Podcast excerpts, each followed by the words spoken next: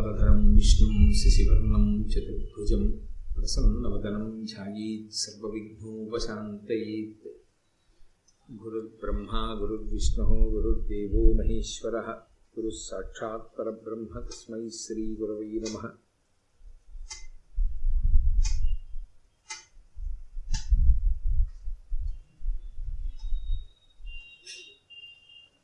వ్యాసాయ విష్ణురూపాయ వ్యాసరూపాయ విష్ణవే నమో వై బ్రహ్మనిధయే వాసిష్టాయ నమో నమ. పూజంతం రామ రామేతి మధురం మధురాక్షరం ఆరుహ్య కవితాశాఖాం వందే వాల్మీకికోకిలం శృతిస్మృతిపురాణానాం ఆలయం కరుణాలయం నమామి భగవత్పాదశంకరం లోకశంకరం. వాగర్థావివ సంపృక్తం వాగర్థ ప్రతిపత్తయే జగధ పితరవందే పార్వతీ పరమేశ్వరవు सूक्तिं समग्रयितुनः स्वयमेव लक्ष्मीः श्रीरङ्गराजमहिषीमधुरैः कटाक्षैः वैदग्ध्यवर्णगुणगुम्भनगौरवैर्यां खण्डूलकर्णकुहराः कवयोधयन्ति हैमोर्ध्वपुण्ड्रमजहन्मकुटं सुनासं मन्दस्मितं मकरकुण्डलचारुगण्डं बिम्बाधरं बहुलदीर्घकृपाकटाक्षं श्रीवेङ्कटेशमुखमात्मनिसन्निधत्ताम् విమలపటి కమలకుటి పుస్తక పుస్తకరుద్రాక్షసస్తహస్తపుటి కామాక్షి పక్ష్మలాక్షి కలిత విపంచి విభాసి వైరించి మనోజవం మరుతతుల్యవేగం జితేంద్రియం బుద్ధిమతాం వరిష్టం వాతాత్మజం వనరయూధముఖ్యం శ్రీరామదూతం శిరసా నమామి. ఆపదామపహర్తారం దాతారం సర్వసంపదాం లోకాభిరామం శ్రీరామం భూయో నారాయణం నమస్కృత్య నరం చైవ నరోత్తమం దేవీం సరస్వతీం వ్యాసం తతో జయముదీరయేత్ హరి ఓం సభకి నమస్కారం ఇది విశ్వామిత్రుని ఆస్పదము ఇది కౌశికి అనంగ బరగిన ఇది అల్లది ఋష్యుశృంగుడను ముని రథము అనవుడు ధర్మతనయుడ ముని కనియన్. మహానుభావుడైనటువంటి రోమశ మహర్షి ధర్మరాజు గారిని తీర్థయాత్రకి తీసుకెళ్ళినటువంటి వాడై ఆయనతో పలుకుతున్నాడు. ఇది విశ్వామిత్రుని యొక్క ఆశ్రమం. ఇది విశ్వామిత్రుని యొక్క సోదరి అయినటువంటి సత్యవతీదేవి కౌశికి అనేటటువంటి పేరుతో ఏర్పడినటువంటి నది అని విశ్వామిత్రుని యొక్క జీవితం చాలా అత్యద్భుతమైనటువంటి జీవితం. వాటి ప్రసంగంలోనే బహుశ విశ్వామిత్ర జననమునకు కారణమైనటువంటి విశేషం ఒకటి వస్తుంది. క్షత్రియ వంశంలో జన్మించినప్పటికీ కూడా అపారమైనటువంటి బ్రహ్మతేజస్సుని పొందినటువంటి వాడు మహానుభావుడు బ్రహ్మర్షి. శ్రీరామాయణంలో రామచంద్రమూర్తిని తీర్చిదిద్దినటువంటి గురువు అంతటి మహానుభావుడు. ఆయన పేరు స్మరిస్తే చాలు పాపాలు నశించిపోతాయి. అంత గొప్పవాడు. ఆయన రామచంద్రమూర్తితో ఒకసారి చెప్పుకున్నాడు. సశరీరాగతా స్వర్గం భర్తారమనువర్తిని కౌశికీ పరమోదార ప్రవృత్తాచ మహానది అని చెప్పాడు. నా సోదరి పేరు కౌశికి ఆమె పేరు సత్యవతి. ఆమె కౌశికి అనబడేటటువంటి నదిగా ఏర్పడింది. ఆమె నా బావగారు ఆమెకి భర్త అయినటువంటి రుచీకుడితో కలిసి సశరీరంగా స్వర్గానికి వెళ్ళింది. ఆమె మహాపతి వ్రత దివ్యా పుణ్యోదక రమ్యా హిమవంతముపాశ్రిత లోకస్య హితకామార్థం ప్రవృత్తా భగినీ మమ. ఆమె దివ్యమైనటువంటి పుణ్యమైనటువంటి ఉదకములు కలిగినటువంటి నదీస్వరూపాన్ని కూడా పొందింది. ఆమె హిమవంతముపాశ్రిత హిమవత్ పర్వతమును ఆశ్రయించి ప్రవహిస్తూ ఉంటుంది. లోకస్య హితకామార్థం ప్రవృత్తా భగినీ మమ.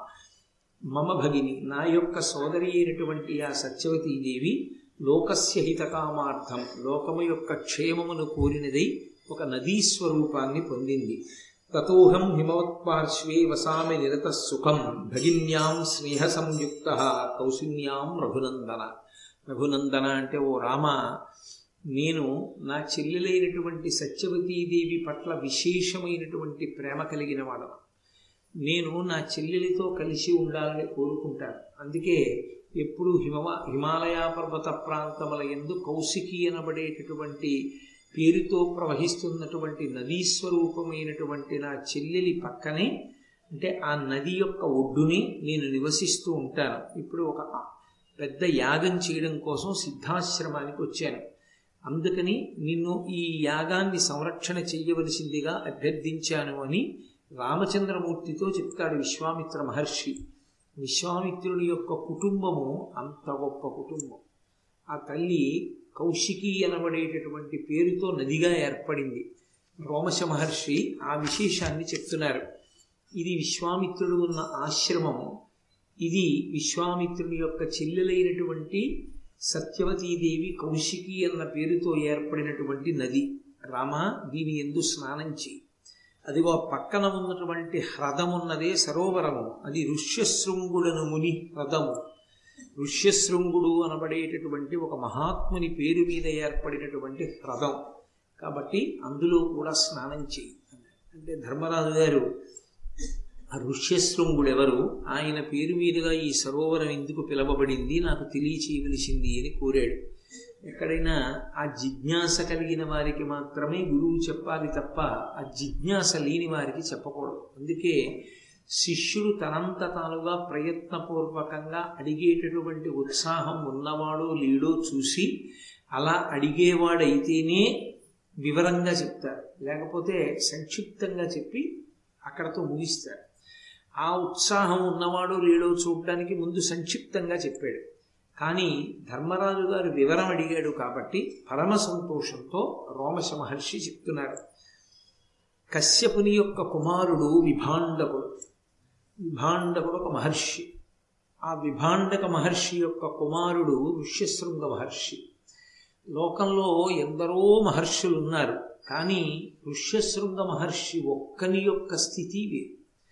ఆయనలా ఎవరు ఉండరు లోకంలో. అంత అసాధారణమైన స్థితిలో ఉద్భవించాడు. అంత అసాధారణమైన రీతిలో పెరిగి పెద్దవాడయ్యాడు.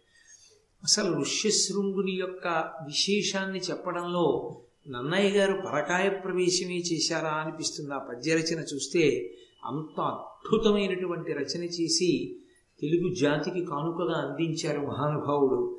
ఆ కశ్యపుని కొడుకైనటువంటి విభాండకుడు ఎప్పుడూ కూడా బ్రహ్మతేజస్సుతో వర్ధిల్లుతూ ఆయన తపస్సు చేస్తుండేవాడు.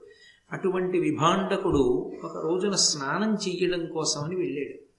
ఆయన స్నానం చేస్తుండగా ఊర్వశి కనపడింది. ఇవి రెండు పరస్పర విరుద్ధాంశములు. మీరు కొంచెం జాగ్రత్తగా గమనించాలి. అన్నీ వేదికల మీద బాగా వివరంగా చెప్పడం కుదిరేటటువంటి విషయాలు కావు. సూక్ష్మంగా కొన్ని మీరు నేను చెప్పిన మాటను పట్టుకోవలసి ఉంటుంది అంతే స్నానము చల్లటి నీటి స్నానం అందున పవిత్రమైనటువంటి నదీ స్నానము కామమునకు వ్యతిరేకమైనది. అటువంటిది శిరస ఒక పవిత్రమైన నదిలోనో సరస్సు సరస్సులోనో చల్లటి నీటి స్నానం చేస్తూ కామ ప్రచోదనాన్ని పొందడం అనేటటువంటిది తత్ప్రవృత్తికి విరుద్ధమైనటువంటి విశేషం. మరి విభాండకుని ఎందు అలా ఎందుకు సంభవమైంది అంటే నేను మీతో తరచుగా ప్రస్తావిస్తున్నాను ఆ విషయాన్ని.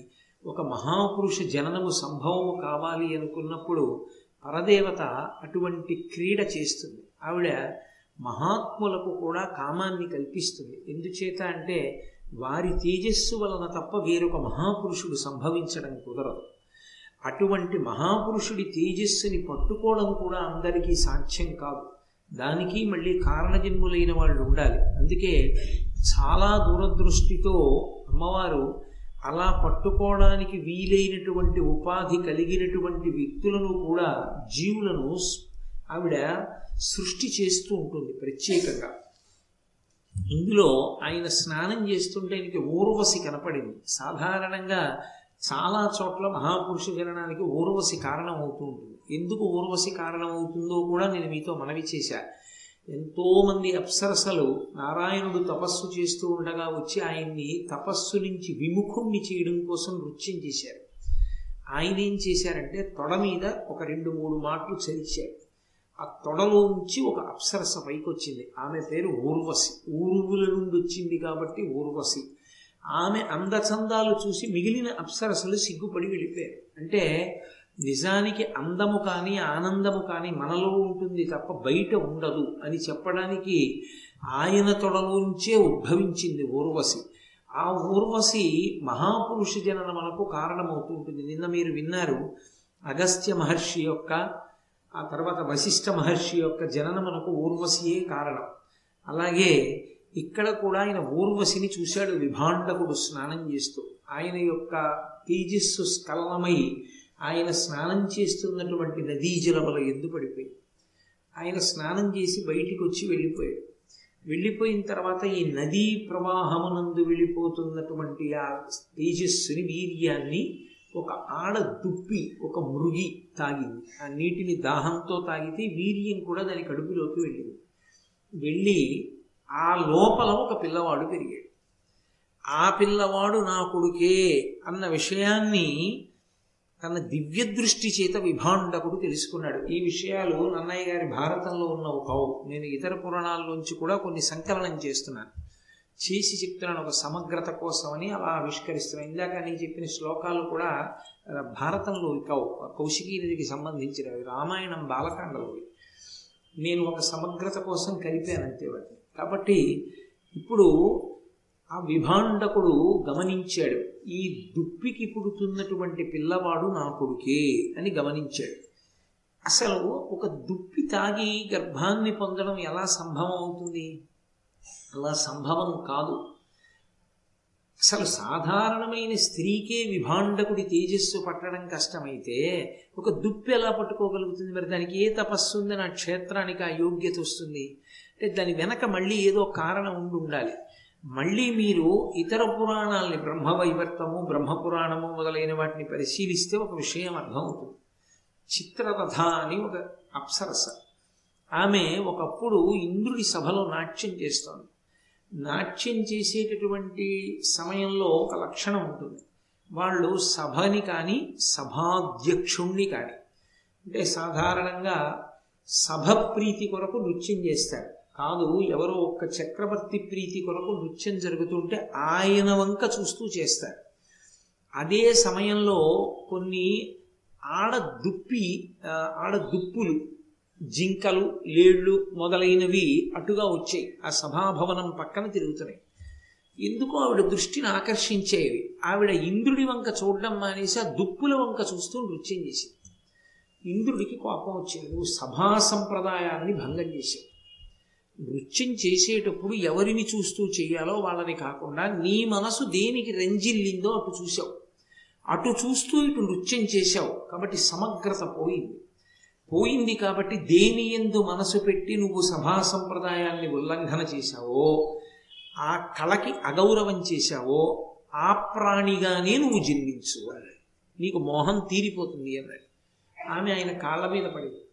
నిజమే నేను చూసిన మాట వాస్తవమే కానీ నేను దుప్పిగా వెళ్ళడానికి ఇబ్బంది కదా. ఏ బాణం చేతనో చచ్చిపోవాలి. అంటే ఆయన అన్నాడు కాదు. నువ్వు ఒక కారణ జన్ముడికి జన్మనిస్తావు. నువ్వు వెళ్ళినటువంటి కారణం చేత విభాండకుని యొక్క తేజస్సును నువ్వు స్వీకరిస్తావు. ఎందుకని? విభాండకుని యొక్క తేజస్సు అంటే సామాన్యం కాదు.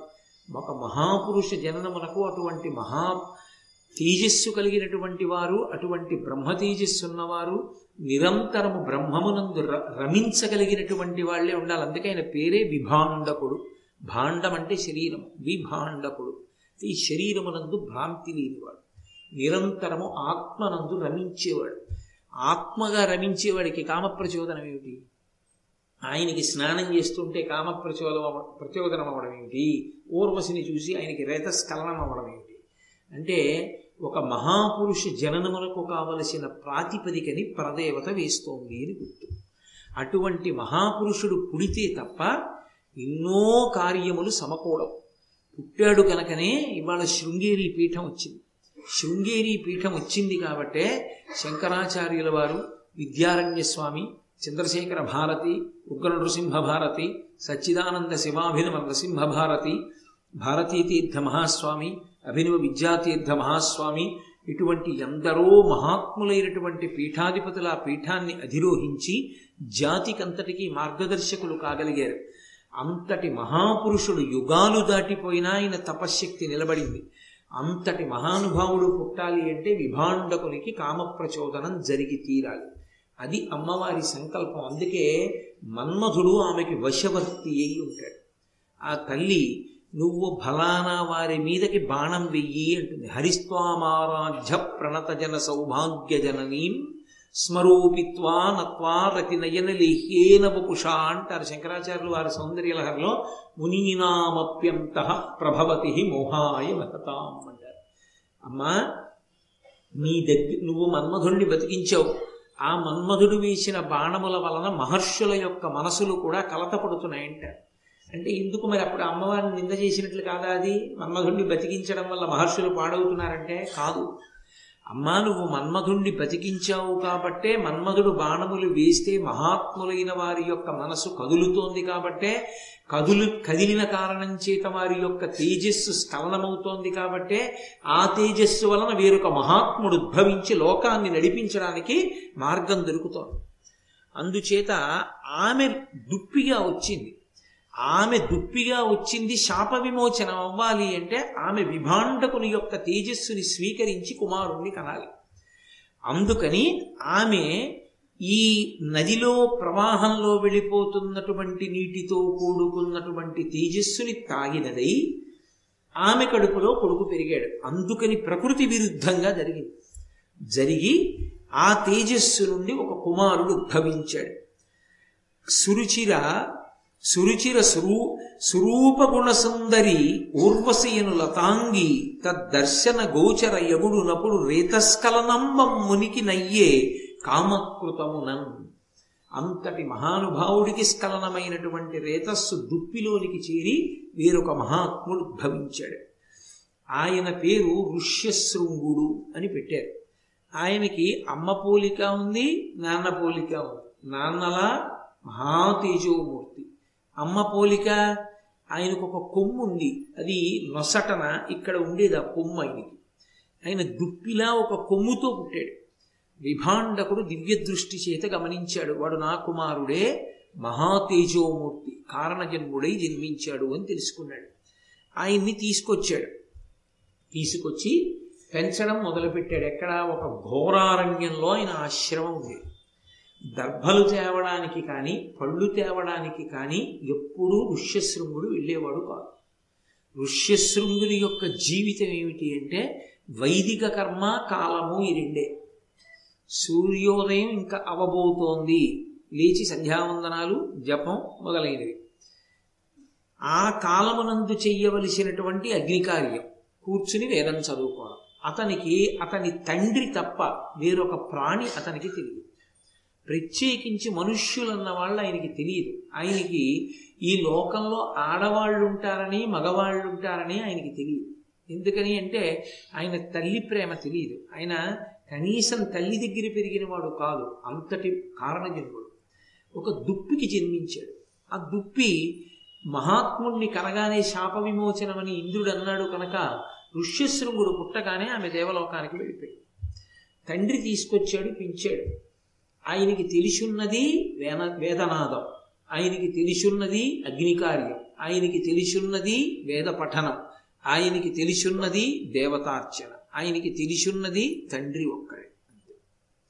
అలాగే పెరిగి పెద్దవాడైపోయాడు. యుక్త వయస్సులోకి వచ్చేసాడంటే బహుశ అసలు లోకం గురించి తెలియకుండా ఒక్క భగవంతుడు తండ్రి వేదం తప్ప వేరొకటి తెలియకుండా పెరిగినటువంటి మహాత్ముడు ఋష్యశృంగుడు.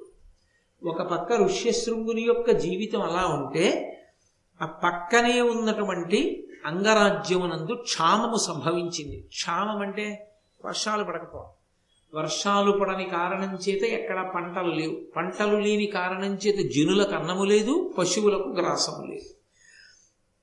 ఆయన వెంటనే ఆ అంగరాజు బ్రాహ్మణుల్ని పిలిచాడు కొంతమందిని. ఏమయ్యా ఎందుచేత వానలు పట్టలేదు ఎందుకు క్షామం వచ్చిందని అడిగాడు. వాళ్ళన్నారు కడు దర్పితుడని నిన్ను విడిచిరి బ్రాహ్మణులు. వారు విడుచుడ అమరుల్ విడిచిరి. దానన వర్షము దడసే భవద్దేశమునకు ధరణీనాథ. నువ్వు అహంకారంతో బ్రాహ్మణుల్ని అధిక్షేపించావు. వాళ్ళు వెళ్ళిపోయారు నీ సామ్రాజ్యంలో నుంచి. ఏదో కొద్ది మంది మిగిలారు. మిగిలిన వాళ్ళు ఎవ్వరు లేరు వెళ్ళిపోయారు. బ్రాహ్మణులు వెళ్ళిపోతే దేవతలు కూడా వెళ్ళిపోయారు. ఎందుకు వెళ్ళిపోతారు? వాళ్ళు ఎప్పుడు వేదమంత్రాలు చదువుతూ అగ్నికార్యం చేస్తూ దేవతార్చన చేస్తూ ఉండేటటువంటి వారు. అటువంటి వారందరు వెళ్ళిపోయారు. అటువంటి వాళ్ళు వెళ్ళిపోయిన తర్వాత ఈ రాజ్యంలో మేమెందుకు? అందుకని దేవతలు కూడా వెళ్ళిపోయారు. దేవతలు కూడా వెళ్ళిపోయారు కాబట్టి దేవతలు ప్రీతి చెందని రాజ్యంలో సంతోషం ఎలా ఉంటుంది? ఉండదు. అందుకని సమస్త సంతోషములకు కారణము వర్షం. ఆ వర్షం ఉంటే కదు దాహం తీరడం వర్షం ఉంటే కదు నీరు ప్రవహించడం నీరు ప్రవహిస్తే కదు సంధ్యావందనం ధర్మం నిలబడడం. అందుకని ఎవరికీ సంతోషం లేదు వానలు పట్టలేదు. ఇది ప్రధానమైన కారణం. మరి ఎలా వర్షం పడుతుంది? నా వలన దోషం జరిగింది. నేను క్షంతవ్యుడను నా తప్పు తెలుసుకున్నాను. మీరు నాకు మార్గం చెప్పండి.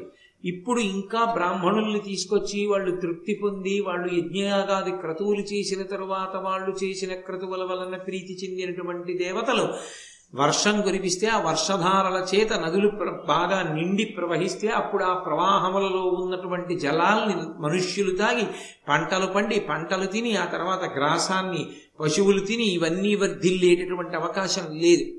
ఉత్తర క్షణం ఆనబడాలి నా తప్పు తెలుసుకుని క్షమార్పణ అడుగుతున్నాను. కానీ దీనికి ఒక మార్గం చెప్పండి. ఎలా పడుతుంది వర్షం? అని అడిగాడు. అడిగితే బ్రాహ్మణులు అన్నారు శాంతుడు ఋష్యశృంగుడను సన్ముని ఉన్న ఎడం ధరిత్రికి సంతత వర్షంబగు భృషంబుగా అట్టి వరంబు తొల్లి వృత్రాంతకు చే దయంబడసె అమ్ముని. కావున ఋష్యశృంగు వేదాంతు సువేది రాబనుపు. అంగమహేశ్వర నీదు నేర్పునను వెంటనే వర్షం పడాలి అంటే పరమధార్మికుడు పరమ వేదాంతి అయినటువంటి వాడు భగవంతుని ఎందు నిరంతరము మనసు రమించేటటువంటి ఒక యోగి పురుషుడు ఈ భూమ ఈ రాజ్యంలో కాలు పెట్టాలి. ఈ రాజ్యానికి ఆయన వస్తే అంతటి మహాత్ముడు వచ్చాడు కనుక వర్షాలు పడతాయి. అంటే ఇంత తప్పు చేసిన చోటుని కూడా దిద్దగలిగినది ఏది అంటే మహాత్ముల యొక్క పాదధూళి. మహాత్ముల యొక్క పాద స్పర్శ అంత గొప్పది. కాబట్టి ఒక్కొక్క ఇల్లు ఒక్కొక్క వంశం విశేషంగా వర్ధిల్లుతుంటుంది. అంత వర్ధిల్లడానికి కారణం తెలిసో తెలియకో ఎక్కడో ఎవరో ఒక మహాత్ముడికి వాళ్ళు చేసినటువంటి ఉపకారం. అటువంటి మహాత్ముడికి ఇచ్చినటువంటి ఆతిథ్యం అది విపరీతమైనటువంటి ఫలాన్ని ఇస్తుంది. ఇప్పుడు నీళ్ళు పొయ్యడం అన్నది పొయ్యొచ్చు.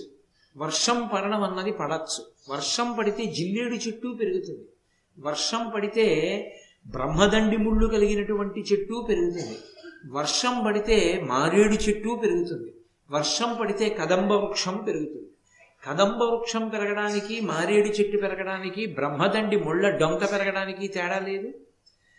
దానం అన్ని వేళలా చేస్తారు. కానీ దానం పట్టేటటువంటి వాడు మాత్రం పరమ భగవద్భక్తుడైనటువంటి వాడు దొరకడం. ఎందుకో తెలుసా? ఆయన నిరపేక్షత ఉంటాడు. ఆయనకి అపేక్షించి పొందాలన్న కోరిక ఉండదు. భీష్ముడు అడిగినప్పుడు ఆయనకి పులస్త్యుడు చెప్పినటువంటి జవాబు మీరు విన్నారు. తక్కువ తింటుండేవాడు ఇంద్రియముల ఎందు ఇంద్రియ సుఖముల ఎందు పెద్ద లంపటం లేనివాడు ప్రతిగ్రహాన్ని ప్రతిఫలాన్ని అపేక్షించకుండా భగవద్భక్తితో తిరిగేటటువంటి వాడు మన దగ్గర ఒక వస్తువు పుచ్చుకోవడానికి ఎన్నడూ లభ్యం కాడు ప్రపంచంలో. అది చాలా చాలా కష్టం. ఎందుచేత అంటే ఆ అవసరం ఏముంది? అందుకని ఆయన అలా పుచ్చుకునేవాడు కాడు. నాకేం లేదు అని గడిపిస్తుంటాడు అలాంటి వాడు ఏ కారణం చేతనైనా ఒక వస్తువుని పుచ్చుకున్నాడు అనుకోండి ఒక సామాన్యుడు పుచ్చుకున్న దానికి ఒక మహాత్ముడు పుచ్చుకున్న దానికి ఒకేలా ఉండదు ఫలితం. ఆ ఫలితం కొన్ని కోట్ల కోట్ల రెట్లు మారిపోతుంది. అంత మారుతుంది. ఒక సామాన్యుడు అతిథిగా దొరికి అన్నం తినడం మంచిదే. తక్కువని అనడానికి వీల్లేదు. కానీ ఒక మహాత్ముడు అన్నం తిన్నాడు అనుకోండి ఆయన ప్రాణములు నిలబడ్డాయనుకోండి ఆయన తిన్న అన్నం ఉత్తినే పోదు. ఎందుకు పోదు? ఆయన ఆ అన్నంతో నిలబెట్టుకున్నటువంటి ప్రాణశక్తిని భగవత్ సంబంధమైన విషయం గురించి ధ్యానం చేయడానికి ఉపయోగిస్తాడు. ఆయన తిన్న అన్నంలో ఉన్న శక్తిని పది మందికి మంచి మాట చెప్పడానికి ఉపయోగిస్తాడు. కొంతమంది జీవితాలు మారడానికి ఆ మాట కారణమైతే ఆ మాట కంఠంలోంచి పెగలడానికి ఆయన తిన్న అన్నంలోని శక్తి కారణమైంది. ఇప్పుడు ఆయన వలన జరిగినటువంటి పుణ్యం అంతట్లోనూ ఆరో వంతు నీ ఖాతాలో పడుతుంది. మహాత్ముడు తినడానికి దొరకడం అంత తేలిక? తిని ఆయన కాదు అదృష్టవంతుడు. తినడానికి ఆయన దొరకడం నీ అదృష్టం. అది అన్ని వేళలా దొరికేది కాదు. ఈశ్వరానుగ్రహం కలిగితే దొరుకుతాడు అలాంటి వాడు కాబట్టి మహాత్ముల యొక్క పాద ధూళికి వాళ్ళ స్పర్శకి వాళ్ళ పద ఘట్టనకి వాళ్ళ ఆగమనానికి అంత శక్తి ఉంటుంది. వాళ్ళు వచ్చినంత మాత్రం చేత దేవతలందరూ మళ్ళీ ప్రీతి చెందుతారు. ఉత్తర క్షణం దేవతలు ప్రీతి చెందితే వాళ్ళకు లక్షణం ఉంటుంది. నీకు ఏది లేదో దాన్ని ఇచ్చేస్తారు వాళ్ళు. ప్రీతి చెందగానే వాళ్ళు ఆ పని చేస్తారు. కాబట్టి దేవతలు ఏం చేస్తారు? అప్రీతి చేత వాన కురిపించడం మానేశారు. ఇప్పుడు ఋష్యశృంగుడు వస్తే ప్రీతి చెంది వర్షం కురిపిస్తారు. ఇది ఇంద్రుడు ఆయనకి ఇచ్చిన వరం కూడా. వృత్రాసుర సంహారం చేసినటువంటి ఇంద్రుడు ఋష్యశృంగుడికి ఇచ్చిన వరం. నువ్వు ఎక్కడుంటే అక్కడ వానలు పడతాయి. మీకు విచిత్రం ఏమిటో తెలుసా? అప్పుడు కాదు. ఋష్యశృంగుడు ఎక్కడ ఉండేవాడో అక్కడ ఇప్పటికీ వానలు పడుతుంది ఇప్పటికీ పడతాయి వానలు ఎక్కడ ఉండేవాడు ఋష్యశృంగుడు? శృంగేరి పీఠం ఉన్న చోట ఉండేవాడు. అందుకే శృంగేరి పీఠ సమీప ప్రాంతాలన్నిటా కూడా వాన పడకపోవడం అన్నది ఉండదు. సతత హరిత అరణ్యములు మీరు చూస్తే అరణ్యాల వంక ఆశ్చర్యంగా ఉంటుంది. అసలు శృంగేరి వెళ్ళేటప్పుడు వచ్చేటటువంటి అరణ్య మార్గం దాటుతుంటేనే ఆశ్చర్యకరంగా ఉంటుంది. అంతంత గొప్ప గొప్ప చెట్లు. ఎప్పుడు చల్లగా ఉంటుంది. ఆ తుంగా నది చక్కగా ప్రవా ప్రవహిస్తూ ఉంటుంది. అంతటి మహాపురుషుడు ఋష్యశృంగుడు అంటే ఆయన అక్కడ ఉండి వెళ్ళిపోయిన కారణం చేత ఎప్పటివాడు?